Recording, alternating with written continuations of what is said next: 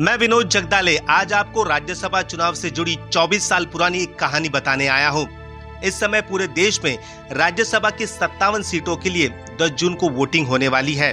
कुछ सीटों पर निर्विरोध उम्मीदवार विजयी होंगे तो कुछ सीटों पर कांटे का मुकाबला होने वाला है। खासकर महाराष्ट्र की बात करें तो पिछले 24 साल यानी राज्यसभा की चार टर्म के चुनाव महाराष्ट्र में निर्विरोध हुए हैं। लेकिन इस बार राज्यसभा की छह सीटों के लिए सात उम्मीदवार चुनावी मैदान में हैं। और इस बार 24 साल बाद राज्यसभा की सीटों के लिए वोट पड़ने वाले हैं। महाराष्ट्र में राज्यसभा चुनाव निर्विरोध होने की परंपरा है, लेकिन ऐसा इस बार नहीं होगा। कहानी है उन्नीस सौ अठानवे की। राज्यसभा चुनाव की छह सीटों के लिए तब सात उम्मीदवार चुनावी मैदान में थे। एक का हारना लगभग तय था। कांग्रेस से नजमा हेब्दुल्ला और तत्कालीन गृह सचिव और गांधी परिवार से करीबी रखने वाले राम प्रधान शिवसेना की तरफ़ से प्रीतेश नंदी और सतीश प्रधान तो भाजपा की तरफ़ से प्रमोद महाजन चुनावी मैदान में थे। तब सुरेश कलमाड़ी और विजय दर्डा ने निर्दलीय के तौर पर राज्यसभा के लिए अपना नामांकन दर्ज कराया था। तब एक उम्मीदवार को जीतने के लिए बयालीस वोटों का कोटा ज़रूरी था। कांग्रेस के पास खुद के 80 विधायक थे। निर्दलीय और छोटी पार्टियाँ मिलाकर कांग्रेस के पास पिचानवे से ज़्यादा वोट थे।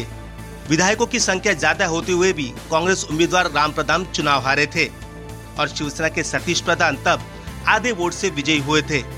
इस हार का ठीकरा तब शरद पवार पर फूटा था। शरद पवार तब कांग्रेस वासी थे। राम प्रधान की हार से कांग्रेस हाईकमांड काफ़ी ज़्यादा नाराज़ था। वोटिंग गुप्त तरीके से होने के कारण क्रॉस वोटिंग की संभावना पहले से बनी हुई थी। कांग्रेस के वोट टूटने के कारण सुरेश कलमाड़ी, विजय दर्डा चुनाव जीते थे। तब राम प्रधान ने आरोप लगाया था कि शरद पवार ने सुरेश कलमाड़ी को विजयी बनाया है। सोनिया गांधी ने इन आरोपों को गंभीरता से लेते हुए तत्कालीन प्रदेश कांग्रेस के अध्यक्ष का इस्तीफा लिया और साथ में सभी कांग्रेस के विधायकों को कारण बताओ नोटिस जारी किया था। उसके चंद महीने बाद शरद पवार ने कांग्रेस को अलविदा कहते हुए राष्ट्रवादी कांग्रेस पार्टी की स्थापना की थी। 24 साल बाद 10 जून 2022 को हो रहे राज्यसभा की छह सीटों के लिए इस बार सात उम्मीदवार चुनावी मैदान में हैं। तो क्या इस बार उन्नीस सौ अठानवे का इतिहास फिर से दोहराया जाएगा? ये सवाल सभी पार्टियों को सताया जा रहा है। राज्यसभा के लिए महाराष्ट्र से गांधी परिवार के करीबी इमरान प्रताप गढ़ी को चुनावी मैदान में इस बार कांग्रेस ने उतारा है। हाईकमांड का ये फैसला कांग्रेस के विधायकों को रास नहीं आ रहा। कांग्रेस के पास चौवालीस विधायक होते हुए भी उन्हें क्रॉस वोटिंग का डर सता रहा है। महाराष्ट्र की राज्यसभा की छह सीटों के लिए हो रहे चुनाव में महाविकास आघाड़ी सरकार को समर्थन करने वाले निर्दलीय और छोटी पार्टियों पर निर्भर है। लेकिन ये सभी सरकार से नाराज़ चल रहे हैं। ऐसे में भाजपा ने भी अपना दाव खेला है।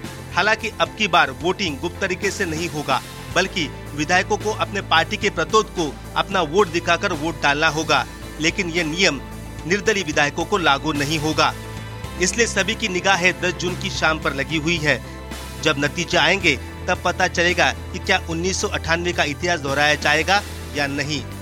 मैं विनोद जगदाले, ऐसी कहानियाँ आपको लेकर आऊँगा पॉडकास्ट 24 पर। पॉडकास्ट 24 आवाज़ सबकी।